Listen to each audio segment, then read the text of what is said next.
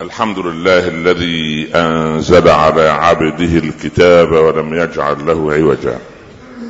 سبحانه له دعوة الحق حرص عليها وأوجب التبشير بها. ولتكن منكم أمة يدعون إلى الخير ويأمرون بالمعروف وينهون عن المنكر وأولئك هم المفلحون. وأشهد أن لا إله إلا الله وحده لا شريك له وضع الحجة وأتم المحجة ويأبى الله إلا أن يتم نوره ولو كره الكافرون. وأشهد أن سيدنا وحبيبنا محمدا رسول الله. بلغ الرسالة وأدى الأمانة ونصح الأمة وكشف الغمة وجاهد في الله حق جهاده حتى أتاه اليقين. صل اللهم عليه وعلى آله وأصحابه وأزواجه وأتباعه الذين آمنوا ولم يلبسوا إيمانهم بظلم. أولئك لهم الأمن وهم مهتدون. أما بعد. أيها الإخوة المسلمون لو مات لنا عزيز علينا وحبيب لدينا لسرنا نشيعه في جنازته ونسير خلفه. أبا كان أم أخا أم ابنا أم زوجة أم قريبا أم صديقا أم جارا أم مسلما.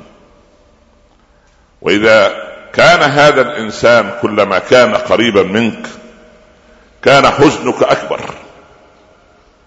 وتتذكر طوال سيرك في تشييع جنازته مآثره وحسناته ويأتيك الشيطان ببعض من عيوبه.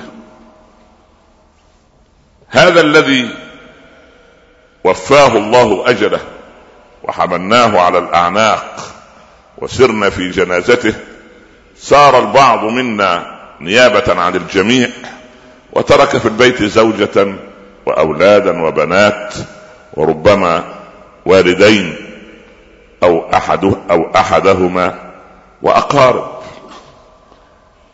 بالله عليك تعال الآن لتتخيل معي أنك تشيع جنازتك أنت.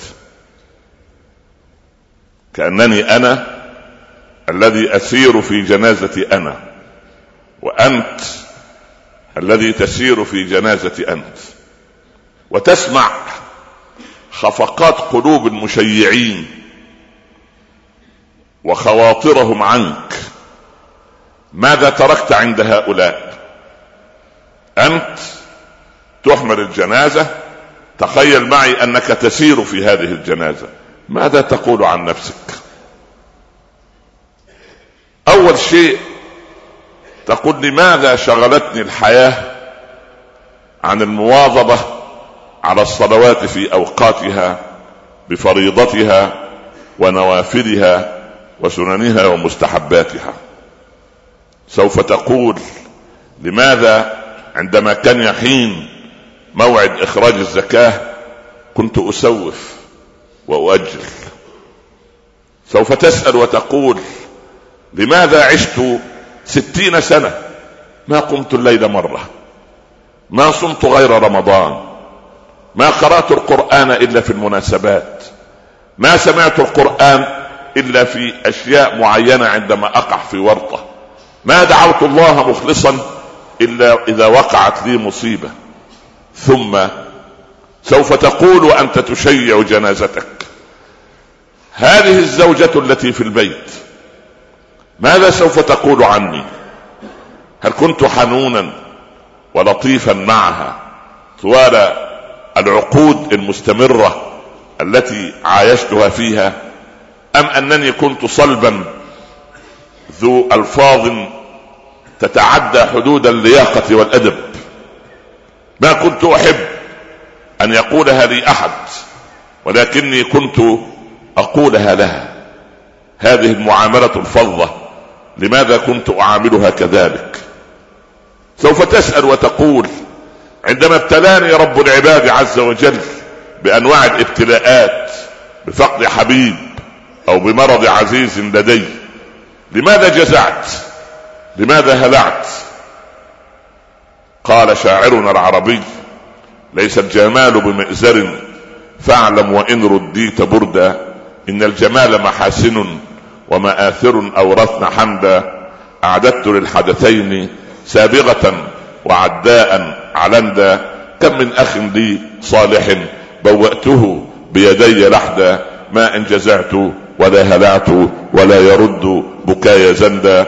ذهب الذين أحبهم وبقيت مثل السيف فردا. الإنسان المسلم عندما يتخيل أنه يشيع جنازته يتخ... اسأل نفسك سؤالا. في أي فريق تريد أن تكون؟ في فريق هذا الرجل الصالح عبد القادر الجيلاني خرج من العراق إلى مكة لتلقي دروس العلم. وأنا ألمح في أبنائنا تقريبا اسأل أبنائنا في العالم العربي بالذات المسلم من شط العراق إلى حافة المحيط الأطلسي في المغرب ومن حدود تركيا والشام شمالا إلى جنوب الصومال وإريتريا. هذا المحيط كله. اسأل الأبناء ماذا تريد أن تكون في المستقبل. هل سمعت مرة أن أحدهم يقول أريد أن أكون داعية إلى الله عز وجل. أتفقه في العلم الشرعي؟ سوف يحزنك ما تسمع. الجيلاني خرج كان عنده ستة عشر عاما. أعطته أمه ستين دينارا يتزود بها على النفقة في الغربة في مكة. قال لها يا أماه أوصني. قالت يا عبد القادر كن صادقا ولا تكذب. بينهم في الطريق خرجت على القافلة جماعة من قطاع الطرق. فأخذوا كل ما معهم. وعبد القادر يخبئ الستين دينارا في مكان لا تصل إليه يد المفتشين اللصوص. قال له أحد اللصوص هل معك شيء؟ قال نعم. معي ستين دينارا. معي ستون دينارا. فظن اللص أن هذا الشاب يكذب عليه فأخذه إلى كبير اللصوص. قال له هذا الشاب يسخر مني وأسأله هل معك شيء؟ يقول معي ستين دينار. قال له ما معك؟ قال معي ستين دينار. قال أخرجها فأخرجها. فتعجب شيخ اللصوص إذا كان للشيوخ للصوص شيخ. قال يعني سبحان كم اللصوص لهم شيوخ سبحان الله ولكن ليسوا شيوخ علم ولا شيوخ حكم صالح. المهم تعجب كبير اللصوص وقال ما خطر ببالنا أن نفتش احدا. ما الذي جعلك تصدق فيما قلت؟ وظننا أنك تسخر منا. قال لقد عاهدت أمي ألا أكذب وأخاف أن أغير أو أخيس بعهد أمي. فبكى كبير اللصوص وقال أنت تخاف أن تغير أو تبدل عهد أمك وتكذبه وأنا ومن معي نبدل ونغير عهد الله سبحانه. نشهد الله أننا نشهد الله أننا قد تبنا على يديه وساروا مع القافلة ليتعلموا العلم في مكة. الإنسان الصالح عبارة عن منارة إشعاع. ابن عباس رضي الله عنه وعن أبيه ترجمان القرآن سبه أحد الناس. وآلم ابن عباس سب الرجل لأنه أنقص من مكانته أمام مريديه. فاستعبر استعبرت عيناه الدموع نزلت من عين ابن عباس لأن الشريف إذا اتهم بشيء ليس فيه شيء صعب. ولذلك وصى الإسلام بإمساك اللسان. وهذا ما يجب أن تحذر نفسك وانت تشيع جنازتك كما قلنا في البداية. قال ابن عباس إن كان في ما قلت لكن في خصال ثلاث ربما لا تعلمها. الخصلة الأولى أقرأ الآية من كتاب الله فأتمنى وأدعو الله عز وجل أن يفهم كل مسلم ما فهمته من الآية. يعني أنا كما يقول ابن عباس يفهم من الآيات ما لم يفهم الآخرون. لأنه حبر الأمة وترجمان القرآن. يقول كنت اتمنى وأنا أقرأ الآية اتمنى كل الناس تفهم ما فهمته. وأسمع عن المطر ينزل في بلدة من البلاد فأفرح. وليس في هذه البلده سائمة لي. يعني أي حيوان يأكل أو يشرب ناقة أو بقرة أو جاموسة أو نعجة أو شيء لأنه يفرح لأن هذا المطر سوف ينزل على مسلمين من إخوانه يغيثهم من القحط الذي يعيشون فيه. وأسمع عن الحاكم أو القاضي يقضي بأمر من العدل فأفرح وأنا لن أقاضى عنده يوما. هذا الفرح عند المسلم هذه الدرجة. هل تكون وأنت تسير في الجنازة مشيعا نفسك تتمنى أن تكون كعبد القادر وابن عباس؟ عمر بن عبد العزيز تأخر عن معلمه فنهره المعلم كان عنده سبع سنوات. أين كنت يا بني؟ قال كنت أصفف شعري. كان شعر عمر بن عبد غزيرا ناعما كان يعتني به. وهو مربى في بيت الخلافة. يعني المسألة الرفاهية تقضي أمورا كثيرة. فسكت الشيخ وبعد ما انتهى الدرس ذهب إلى عبد العزيز بن مروان والد عمر وشكى له قال إن عمر تأخر اليوم عن الدرس بسبب أنه كان يصفف شعره. لم يجب عبد العزيز أخذ عمر من يده وذهب إلى الحجاب حلاق يعني فحلق له شعره تماما كما يحلق الحاج والمعتمر ثم قال له إياك أن تهتم بزينتك الظاهرة ولا تهتم بزينتك الباطنة فكان عمر بن عبد العزيز. هل تريد أن تكون كهؤلاء الصالحين وأنت تشيع جنازتك؟ أم تريد أن تكون من الآخرين الذين غضب الله عليهم ولم يرضى عنهم والعياذ بالله. اللهم ارض عنا يا رب العالمين. عباد الله كثير منا وهو يعيش في الحياة يشعرون أن في حقيقة الحياة عبء على كثير من الناس ولكن كثيرا من الناس عبء على الحياة.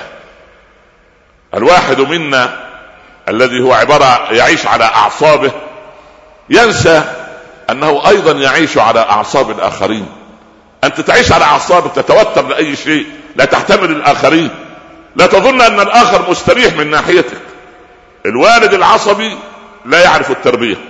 الأم العصبية لا تعرف التربية. الزوج العصبي لا يتودد إلى زوجته. الزوجة العصبية تصنع حواجز بينها وبين زوجها. المعلم العصبي أبناء لا تلاميذه لا يدركون من سلوكه شيئا ولا من علمه شيئا لأنه لا سلوك له وضيع سلوكه العصبي. العلم الذي عنده حتى وإن كان أعلم العلماء. أيضا المدير العصبي يمثل أبا جهل لأن أبا جهل ما أحبه أحد.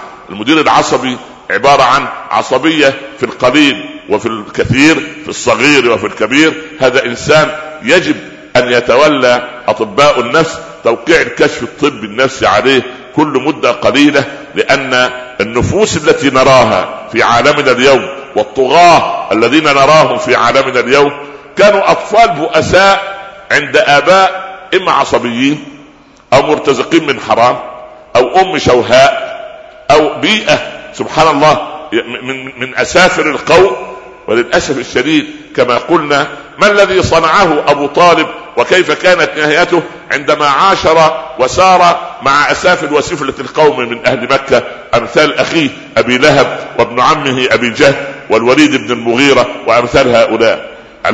أما مات على الكفر لماذا؟ لأنه صار مع سفلة القوم.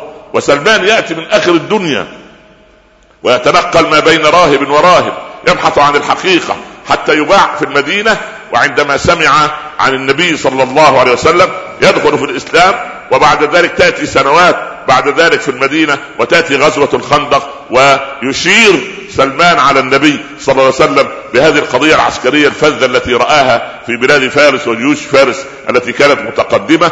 فلما صنع الخندق حميت بفضل الله المدينة فيبتسم الأنصار ويقولون سلمان منا معشر الأنصار لأنه أنتم جئتم يا مهاجرين فوجدتموه عندنا. سلمان منا لأن الناجح له ألف أب وألف أم وألف عائلة وألف قول والفاشل لا أب له. كل الناس حتى أبوه نفسه يتبرى منه. هذا ولد فاشل هذا يعني فيه غباء أخواله وفيه غباء سبحان الله. يعني هكذا يريد ان ان ان يقتص من زوجته عن طريق ولده الفاشل هذا. سبحان الله. سلمان منا معشر الأنصار. لكن المهاجرين قالوا نحن من خارج المدينة وسلمان أيضا من خارج المدينة. فنجتمع سويا في الغربة. سلمان منا معشر المهاجرين. ولكن سلمان الباحث عن الحقيقة.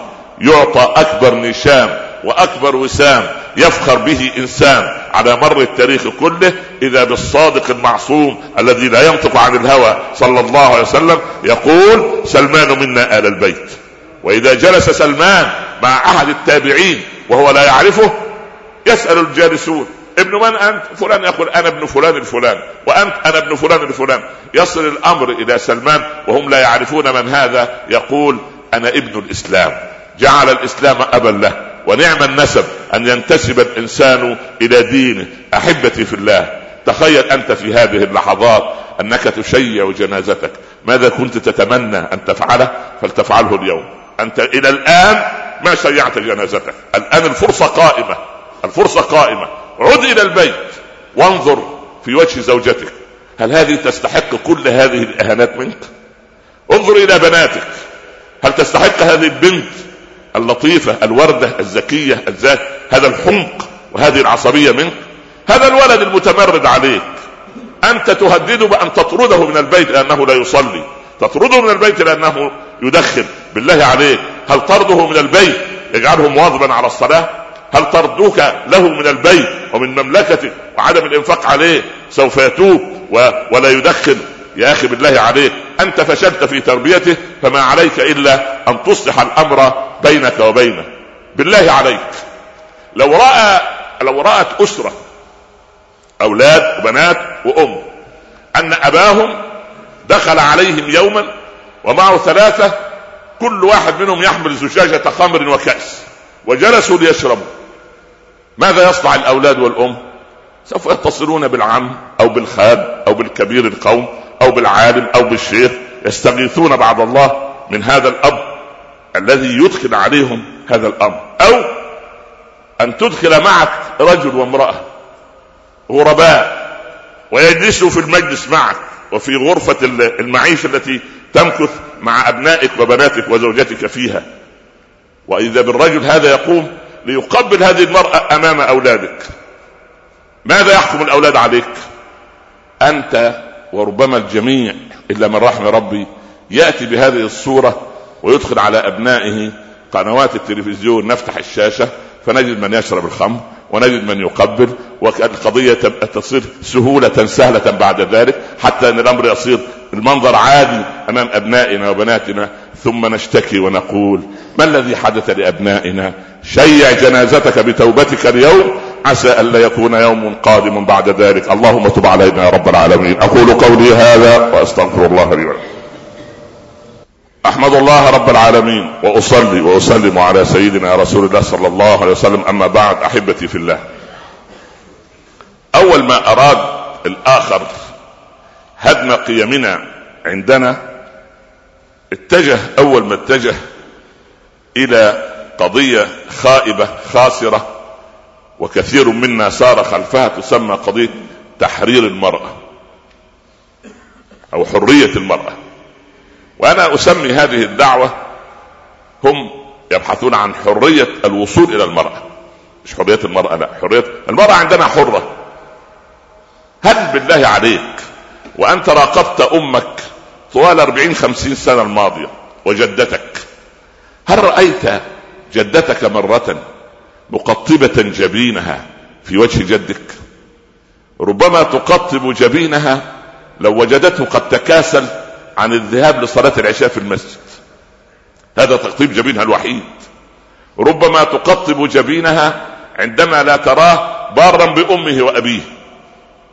وكانت الأم إذا زوجت ولدها في بيتها تصير أما لزوجة ابنها أكثر حنانا ولطفا من أمها الحقيقية لأنها كما فعل بها من قبل إما خيرا فأرادت أن ترد الجميل بينها وبين الله وإما غير ذلك فأرادت أن تعوض أمرا تدخل به الجنة بدلا من أن تدخل النار. لماذا كانت جدتك راضية؟ وكانت أمك راضية؟ هل كان أبوك ملكا من الملائكة؟ أبدا. أبدا. يعني من أين تأتي الملائكية وأنت جزء منه؟ سبحان الله. فالقضية الكبيرة أن كان أبوك يلاحظ القيم يراقب المبادئ الكبرى يلاحظ سبحان الله إطار الاحترام. صحيح قد يكون لدرجة أنني مما أسمع وأرى وأحل بالمشاكل كأن النكد صار جين عربي أو كروموزوم عربي موجود في الجنس العربي أكثر ما يوجد عند المرأة وأقله عند الرجل تقابل المرأة عصبية زوجها بالنكد فينتج بينهما حزن. والإنسان ينسى منا أن يدعو اللهم إني أعوذ بك من الهم والحزن. بالله عليك. عد إلى بيتك اليوم. أعد صياغة حياتك صياغة جديدة. أنت ترى في هذه الأيام وفي الأيام الخوالي وتقرأ سير التاريخ. وأنا رجل أستقرئ القرآن منذ نعومة أظفاري وأرى سير الطغاة فيه. فعندما أرى طاغية في العصر الحديث أستقرئ كتاب الله عز وجل لتنطبق الآيات على هؤلاء. من أين جاء هذا الإنسان؟ من أين جاء هذه الطاغية؟ طفولة بائسة أم محطمة أب قاسي مال حرام عدم تقوى لله عز وجل منافقون كثر عندئذ ينتج وينبع الطاغية الصغير عندما أنت لا تربي ولدك على طاعة الله عز وجل. أنا أريد أن تعود إلى البيت. إذا رأيت الولد ابن الخمس سنوات والست سنوات علمه أن يغسل الطبق الذي أكل فيه تحت الصنبور. لا داعي لأن تقول للبنت قومي فاغسلي لأن هذه ليست صناعة الولد. هذا الولد ليس أمير المؤمنين إنما أمير البيت. لا ليس أمير. ليس في البيت أمير. الأمير الوحيد في البيت رب البيت الذي يتقي الله. الملكة الوحيدة في البيت الأم الصالحة الزوجة الصالحة التي يعني تبخر قدر ما تستطيع جينات النكد التي ورثتها عن أمها من قبل. النكد لا يبني بيوتا سعيدة والنكد لا يبني مجتمعا سعيدا. النكد يبني يعني النكد يبني للأسف يعني يعني طغاة وظلمة أناس ينثرون الشر على الناس.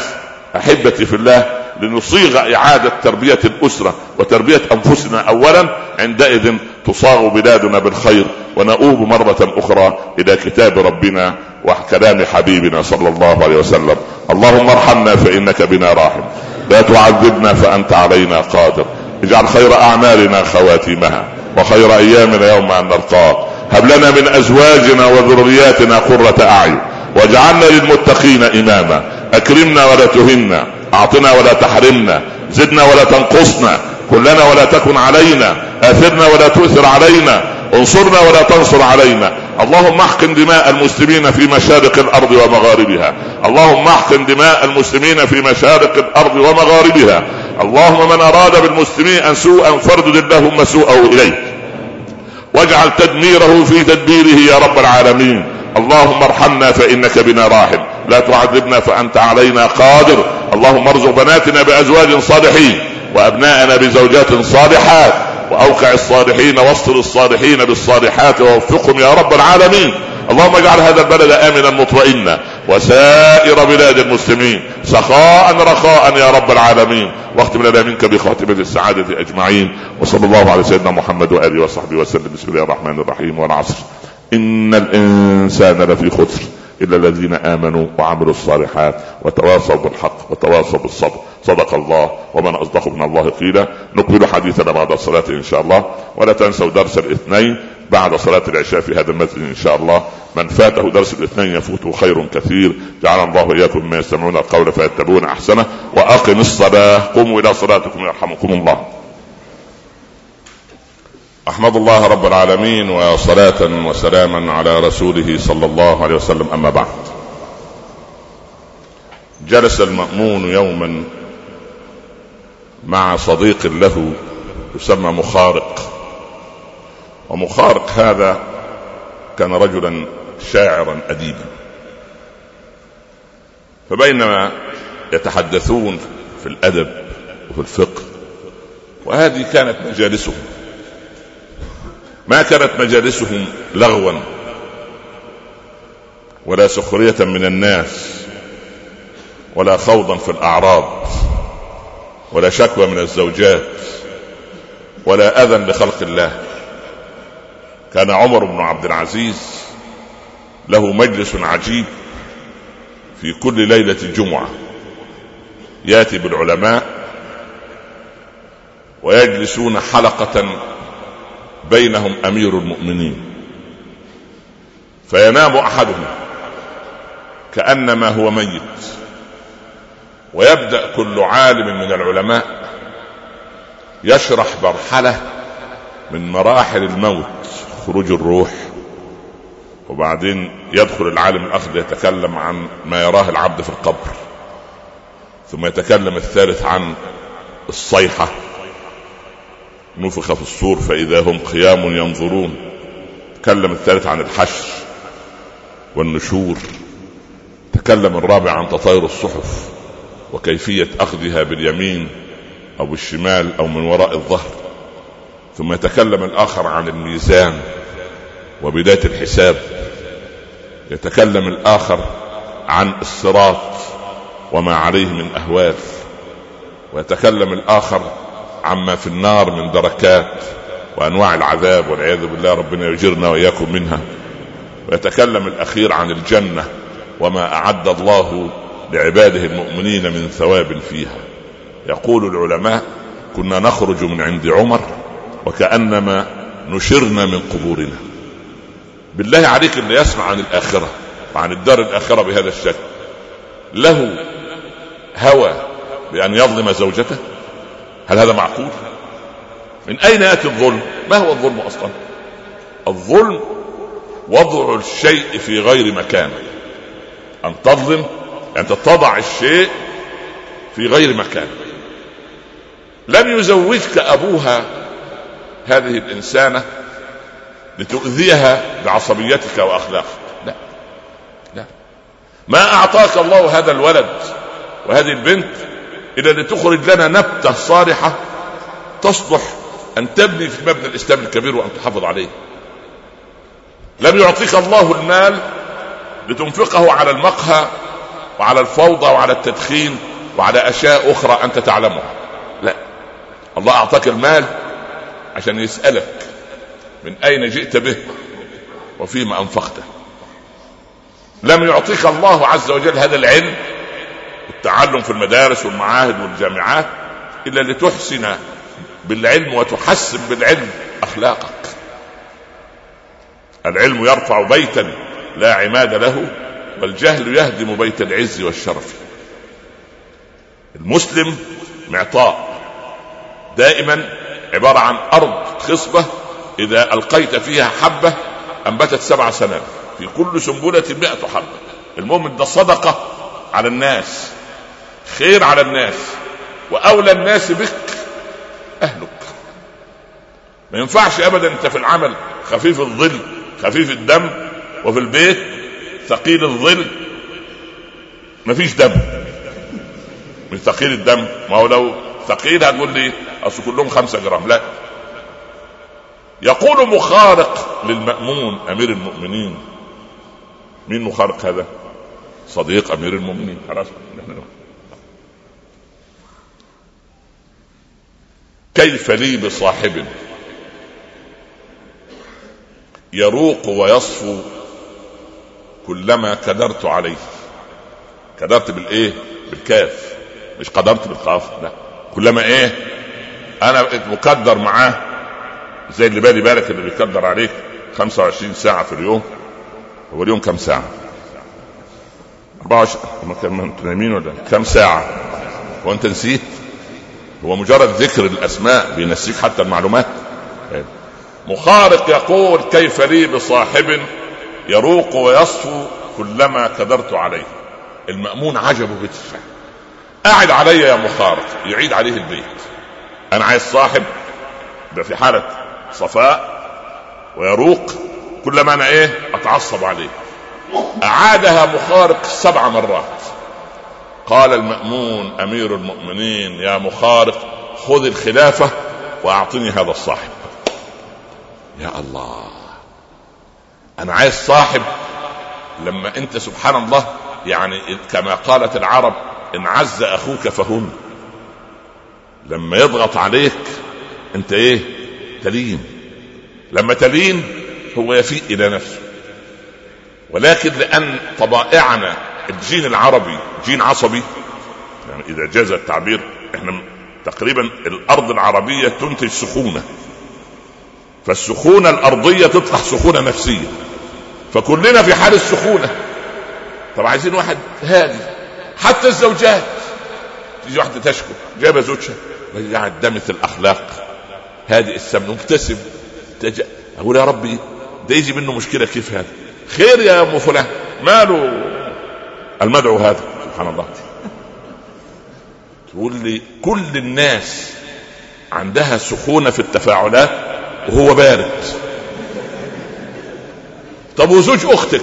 تقول أجارك الله نار موقدة. تحب تبدلي؟ تاخذ النار بدل الثلج. احمد ربنا من الراجل كل حاجة بيمتصها. لا هي مش عايزة كده. ما هو أصل أنت إذا كنت هادئا ها؟ لما تكون أنت هادي والثاني يثور عليك وانت تهدأ. ها وتعطيه مجال للسكوت أم مجال للاستمرار؟ للسكوت. للسكوت. هي كده. يعني من معجزاته صلى الله عليه وسلم كلما ازداد الناس إليه إساءة ازداد هو إحسانا. يبقى وصف الرسول بمعجزة بهذا الشكل. الناس تضغط عليه هو سبحان الله العظيم. شوف. وجد أبو طالب مات. وخديجة بعد ثلاثة أيام ماتت. السندين السند المالي والمادي والصدري الرحمي. عندما يأتي يذهب الإنسان إلى بيته تكون زوجته صالحة تمتص غضبه. زي أم سلمة. لما في الحديبية محاصر قاعدين 21 يوم وبينهم وبين مكة 14 كيلو متر شوف قطعوا كام؟ قطعوا 431 كيلو متر فضل 14 400 441 441 كيلو فيهم من يسير على قدميه فلما جم عند الحديبية أوقفتهم قريش. استنى. وتركتهم 21 يوم وهم في حالة إحرام. تقعد ساعة وربع في مطار جدة وانت رايح حتة تتأفف. ويطلع سيجارة يقول له يا راجل حرام. سيجارة وانت محرم. يا راجل اتق الله. يا أستاذ عصبونا. لأنه عايز يروح يلف ويطوف قبل تسعة من من من, من ذي الحجة ويرجع. مش فاضي. حول ولا قوة إلا بالله. شيء يعني خلوا انظر كده. أقول لا إله إلا الله والموت يبعثهم الله. هكذا الله قادر على كل شيء. المهم. ف على بعد 14 خلاص. 21 يوم محرمين. حصل الصلح. وإذا بالنبي صلى الله عليه وسلم يأمر الصحابة بالحلق والنحر. كل واحد يا إخواننا يحلق وينحر الهدي اللي معاه كده العمرة تمت. فهمني أنت فهم واحد زي عمر بن الخطاب القصة دي. يعني أنا ما دخلت مكة ولا ولا طفت ولا سعيت صح ولا لا؟ ولا شربت من زمزم. ودينا ثمان كم سنة؟ ثمان سنوات ونحن محرومين من زيارة ب... ب... يعني البلد الذي تربوا فيه على الأقل المهاجرين. والأنصار عندهم توق. حتى عثمان نفسه. انظر إلى الصحابة كيف تربوا. أرسل يا عمر. قال نعم يا رسول الله. قال له اذهب ففاوض القوم. هم طلبوا مفاوض كبير مفاوضين. وفي قيادات عربية والله. تدخلنا كعلماء بأن ندعوهم إلى المفاوضات ما بينهم وبين الناس رفضوا. لما جت المفاوضات من شيوعيين وملحدين قبلوا لا إله وكأن العلماء ميكروب وجرثومة. سبحان الله. المهم ما علينا. احتسبوا الأمر لله سبحانه وتعالى. ف... ف... فعمر اذهب يا عمر. قال يا رسول الله إن قبيلتي لا شأن لها بمكة. يعني حجمها إيه؟ قليل. الصحابة ما كانوش يتطلعوا لتولي الولايات ولا للمنظرة ولا ولا السطوح تحت الأضواء. لذلك لما تولوا الولايات نجحوا. لماذا نجحوا؟ لأنهم ما طلبوها. لأن لما لم يطلبوها أعانهم الله عليها. ومن طلبها؟ ها؟ لم يعن عليها. ولو انت شايف الصورة.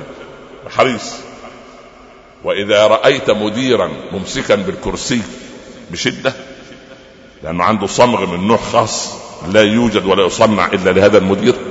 اعلم أن هذا الكرسي غنيمة أو غنم لا غرم ولما تجد المدير مجرد انه يطلب منه نسيب الكرسي يروح يقول له عم خد الكرسي وخد المكتب وخد خد الثوب اللي عليه بس طلعني مستور.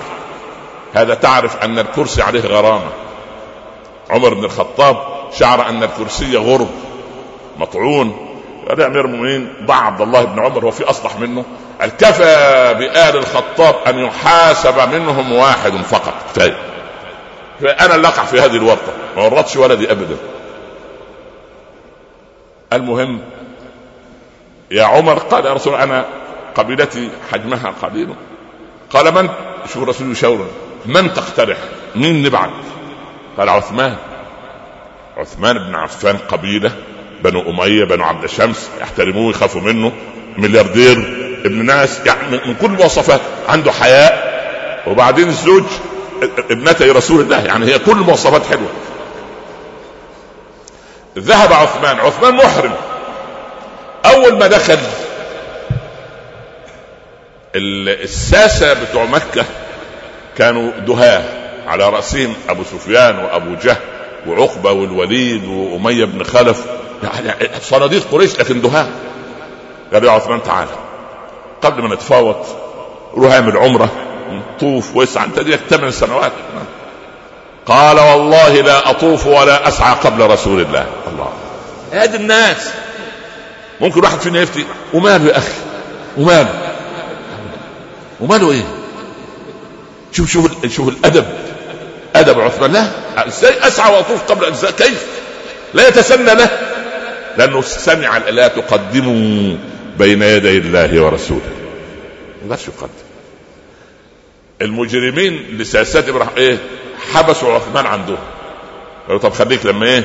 نجتمع كلنا بكرة بكرة بكرة إن شاء الله بكرة بكرة. وإيه؟ مرت الأيام وعملوا إشاعة أن عثمان إيه؟ قتل. وصل خبر الإشاعة إلى الصحابة. تبايعونني على القتال نبايع يا رسول. فضل يبايع واحد واحد. 1400 ما عدا واحد. ما عدا اثنين. عثمان في مكة. واحد كان من من المنافقين. مشي البعير بتاعه ضل. فمشي وراه. فما بايع الرسول ومات على نفاقه. إذا أراد الله شيئا هيأ له أسبابه. ادعو الله أن يهيئ لك أسباب الهداية. أنت وعيالك. ومن تسأل عنهم يوم القيامة اوعى تظن أنك يعني خلاص ما دام اوتيت لسانا أنت تخوض في أعراض الناس والسلام لا لا. المهم فعثمان لما حبس بعد ما بايع الرسول 1398 واحد والمنافق اللي خرج ورا في الصحراء قال وهذه يد عثمان. بايع بالنيابة إيه؟ فلما عابوا عليه وهو أمير المؤمنين قال ده حتى أنت ما بايعت يوم الحديبية. قال كانت يد رسول الله خيرا من يد عثمان. شوف شوف الله شوف الصحابة شوف الكلام الجميل. يد الرسول اللي حطها في الإيد الثانية كانت أهم من يد أنا. المهم بايعوا على القتال ولكن وجد النبي صلى الله عليه وسلم شاف الرؤيا لقد صدق الله ورسوله الرؤيا بالحق لتدخلن المسجد الحرام إن شاء الله. آمنين محلقين رؤوسكم ومقصرين. الآيات استيقظ أمر الصحابة بالحلق والذبح. ابى الصحابة ولا واحد وافق. هي لحظات بشريه ما هم بشر. بشر ولا مش بشر؟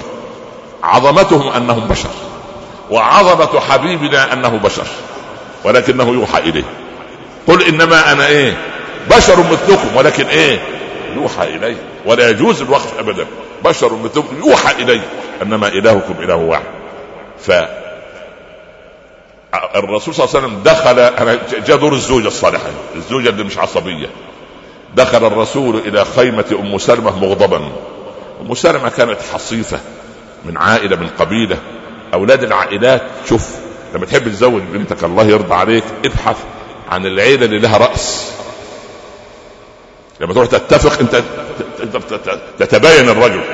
طالما الرجل يتكلم في اتفاقك مع ابنته على ابنته لولدك طالما لقيته وهو الرجل هو اللي يتكلم وهو اللي واخد الزمام والمرأة قاعدة مؤدبة لا والله. دي بنت راجل. يبقى نزوجها ليه؟ لو حصل مشكلة يبقى في إيه؟ رأس العنقة رأس مش باللهجة المصرية لا رأس يعني رأس همزة على الألف خلي بالك. آه يبقى في في راس في في حد كبير نقدر نتفاوض معاه. دخل عند أم سلمة مالك يا رسول الله؟ قال أخاف على أصحابي. عصيان الرسول مصيبة. قالت يا رسول الله اعذرهم. شوف الزوجة الحليمة مش تروح أنت تشتكي من مديرك. تخيلي المدير أو أقدم له الأوراق فيها خطأ واحد. راح خصم لي يوم.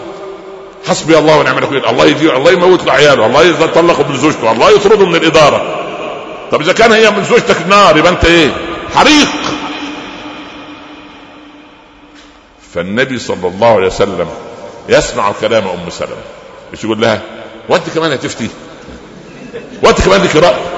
أول مرة نشوف الحريم يتكلم. لا إله إلا الله. هو يعني يا كده يا كده. ما ينفعش يا اخوانا لا ينفع أن نسيب الحبل على غاربه. كما قال حافظ رحمة الله عليه أنا لن أقول دعوا النساء دعوا النساء سوافرا بين الرجال يجن في الأسواق. في دورهن شؤونهن كثيرة كشؤون رب البيت والمرزاق الأم مدرسة. إذا أعددتها أعددت شعبا طيب الأعراق. الأم روض إن تعهده الحياة بالري أورق أيام إيراق. هذا والله هذا كلام يعني إذا آه، فقد. إذا رزقت خليقة محمودة فقد اصطفاك.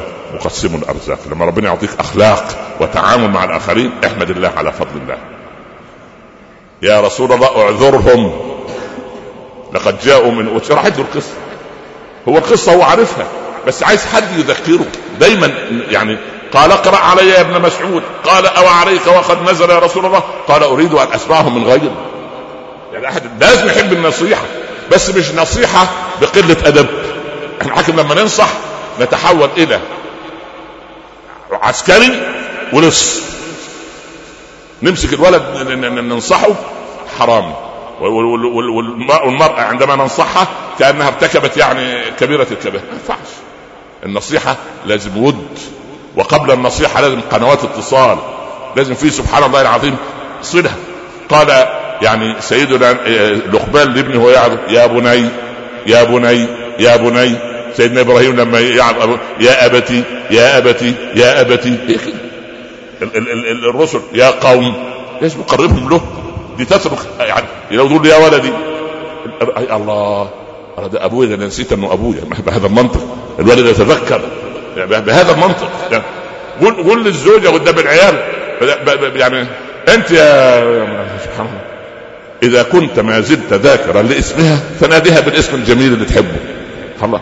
إذا كان عندك الزهيمه ونزل عليك أمرك إلى الله سبحانه وتعالى. أمر الله بين الكاف والنون وإحنا نقول لا قبل الكاف والنون. مش بين الكاف والنون. لأن إذا قلت كاف مرت إيه؟ ثانية. الثانية الضوء يقطع فيها مئات الآلاف من الكيلومترات. فأمره قبل الكاف والنون. سبحانه وتعالى جل شأنه. يقول لك ابن آدم المنتفخ ده بعلم الفيزياء عجيب. ده بعض جزء كده جملة اعتراضية. لو أننا ضغطنا بعلم الفيزياء الأجسام بحيث تلامس نواة الذرة النواة الأخرى إحنا نواة ذراتنا متباعدة. لو ضغطنا النواة تلمس النواة. فاللي درس منكم علم الفيزياء والكيمياء وجدول المندريف بعلم الفيزياء لو جبنا مليار وسبعمية وستمية خمسة وسبعين مليون بني آدم. خلي بالك من العدد مليار. ها؟ وستمية خمسة وسبعين مليون بني آدم. وعملناهم ضغطناهم ضغطا بعلم الفيزياء بحيث أن كل ذرة نواة من كل إنسان من المليار وأكثر من النصف يعني نقول المسلمين كلهم مثلا يعني ضغطناه بحيث النواه تلامس النواة. بقانون وجدول المندريب بتاع ترتيب العناصر كلنا نضغط في سنتيمتر مكعب واحد. وجمع الايه؟ الشمس والقمر. جمعوا في هذه سبحان وذلك البشرية كلها ستة مليارات. لو لو رب العباد سبحانه وتعالى يعني قال لهم كونوا مضغوطين نقع تقريبا في حجم علبة الكبريت. ادي الإنسان المنفوخ وسبحان الله ولو دخلنا عليه في القبر بعد ثلاثة أيام ما استطعنا أن نفتحه. نسأل الله أن يسترنا دنيا وأخرى. فلما خففت أم سلمة حدة النبي صلى الله عليه وسلم قالت اخرج يا رسول الله امامه فاحلق واذبح وسوف ترى خيرا. الرسول مش يقول معقول أنا أسمع كلام الحرمة؟ معقول هذا هم لهم رأي؟ وكمان آخر الزمن؟ وده من أشرف خلق الله وأعظم خلق الله وأنبل خلق الله وأزكى خلق وأتقى خلق الله. ما تصلوا عليه. صلى الله عليه وسلم. خرج فنادى على الحجام فحلق. ثم نادى على القصاب فذبح. فتهافت الصحابة على الحجام وعلى القصاب يتأسون بفعل رسول الله صلى الله عليه وسلم. بناء على إيه؟ ها؟ يا شاطر أنت. ها؟ بلاش يا شاطر يا نبيه أنت. سبحان الله. لأن قلنا إن الشاطر ده إيه؟ الشيطان والعياذ بالله. الخبيث. الشاطر الخبيث. زي كل عيالنا شطار ليه نسأل الله السلامه ها. يقول لك عيال لا ابني لا ما تقولوش شاطر الله يرضى عليك لا شاطر ولا شقي. الولد يتقافز قدام الضيوف. هعمل إيه؟ العيال كلهم الولد ده شقي. يا ابني ما تقولش شقي. الشقي من حرم فضل الله والولد ده عفريت. الولد ده كثير النشاط الولد ده مش عنده حيوية عنده أكيد يعني بهذا بلاش الألفاظ التي قد تلتصق. سبحان الله. فلذلك نعود إلى القضية ونقول أن رجل زي المأمون عايز الصاحب ده ويتنازل عن الخلافه ليه؟ لأننا عايزين صاحب ينصحنا بهدوء. وبعدين إذا بلغنا أن أحدا يشتمنا الله يرضى عليك. تأسى بحبيب الله صلى الله عليه وسلم. الله يرحم شيخنا الغزالي. مرة طلع كتاب. وطبعا الألسنة بتاع المسلمين بدل ما يشتموا في من احتل فلسطين وأخذ أرضها لا يشتموا الإيه؟ شوف أقل حائط وجدار عند المسلمين حائط العلماء. طلعوا 12 كتاب يشتمون الرجل. 12 كتاب. وأنا للأسف أروح أشتري كتاب وأشوف يقولوا على الشيخ بتاعي. اقرا وابكي ففي مرة له يا فضيلة الشيخ أنت قرأت الكتب اللي تهاجمك؟ قال لا والله يا ولدي. طب ان شاء الله نويت ترد؟ قال ما أنا رديت يا ابني. قلت رديت؟ كيف؟ ما قرأت. قال مش ألفت ثلاث كتب وأعطيت 110 محاضرة وذهبت أنشأت جامعة الجزائر. وذهبت إلى المملكة في أم القرى أنشأت مئات وآلاف من الدعاة. هو ده مش رد يا ولدي؟ فيعلموننا هذا العلم. فلا داعي ليه؟ لأن النبي صلى الله عليه وسلم هل ثبت عنده؟ هل ثبت عنده؟ أو عندك في القرآن؟ ان لما قالوا إنه ساحر وكاهن ومجنون. يا أيها الذي نزل عليه الذكر إنك خلي واحد من أقاربك يقول لك أنت مجنون. ها تعمل في إيه؟ قال الناس عن رسول الله صلى الله عليه وسلم هذا القول. هل بلغك أنه قال أنا لست كاهنا أنا لست ساحرا أنا لست شاعرا لست بمجنون؟ هل سمعت هذا من رسول الله؟ من الذي رد بدلا منه؟ بس خلاص إخوة في حال الثورة اليوم الصباح يتصلوا بي. كيف يا شيخ القناة الفلانية؟ تتهمك أنت وبعض الدعاة أخوك الشيخ عائض والشيخ محمد حسان والشيخ سلمان العودة والشيخ فلان. أنكم منافقين لم تنصروا. الراجل اللي ما لم يقتل في شعبه. مع أن أنتم رحتوا قبل ذلك وقلتم أن يا ولدي نحن لا نهتم بهذا. نحن عندما طلبوا منا أن نقول كلمة فقلنا كلمة الحق. فلما قلنا كلمة الحق جت كلمة الحق ليست إيه؟ ليست في صالحهم. يعني معقول اطلع السنة اللي فاتت؟ وأقول أن المليون حافظ في هذا البلد أصبح مليون. محشش ومليون متعاطي مخدرات. معقول هذا الكلام؟ أقول هذا التنقيف كيف؟ أمام نفسي. لا لا إحنا لا يجب هذا. واقترحنا اقتراحات واقترحنا مساومات كثيرة ولكن لم فنحن بطبيعة تعلم الا ترد. ليه؟ اجعل الله يرد بدلا عنك. ولذلك نختم الدرس بأبي بكر رضي الله عنه عندما كان في مجلس رسول الله صلى الله عليه وسلم فجاء رجل وشتم أبا بكر. كده. فسكت الصديق. راح اعاد الشتيمة يعني يمكن ما سمعش. على صوته وشتم مرة؟ أبو بكر سهل. المرة الثالثة بدأ أبو بكر في الرد. غادر الرسول المكان. صلى الله عليه وسلم. فجرى أبو بكر خلف النبي. يا رسول الله هجاني في المرة الأولى فسكت. وفي المرة الثانية فسكت. فلما بدأت أن أرد في الثالثة غادرت المكان. قال يا أبا بكر وكل الله ملكا بدلا منك أو عنك يرد. فلما بدأت أنت في الرد ذهب الملك وحضر شيطان وأنا لا أجلس في مجلس فيه شيطان. بهذا المنطق تعامل مع زوجتك تعامل مع أبنائك. لا تنظر إلى هؤلاء الذين يزيفون ارادات الشعوب وارادات الناس أنه حاجة كده. لا ده إحنا ممكن ننشئ في بيوتنا الآن أطفال يكونوا طغاه في المستقبل. كيف؟ بأن نميل بكفة عن كفة. نفضل أبناء زوجة عن زوجة. نفضل سبحان الله آه، الأهل عن الزوجه أو الزوجة على الأهل يا إخوان. أعطي كل ذي حق حقه وكن في مكانك بحيث إذا مت ترحم الناس عليك وإذا افتقدوك حنوا إليك. اللهم ارزقنا أحسن الأخلاق. لا يهدي لأحسنها إلا أنت. واغفر لنا وارحمنا وأنت غير الغافرين وصلى الله على سيدنا محمد وآله وصحبه وسلم. نلقاكم الاثنين إن شاء الله. والسلام عليكم ورحمة الله تعالى وبركاته.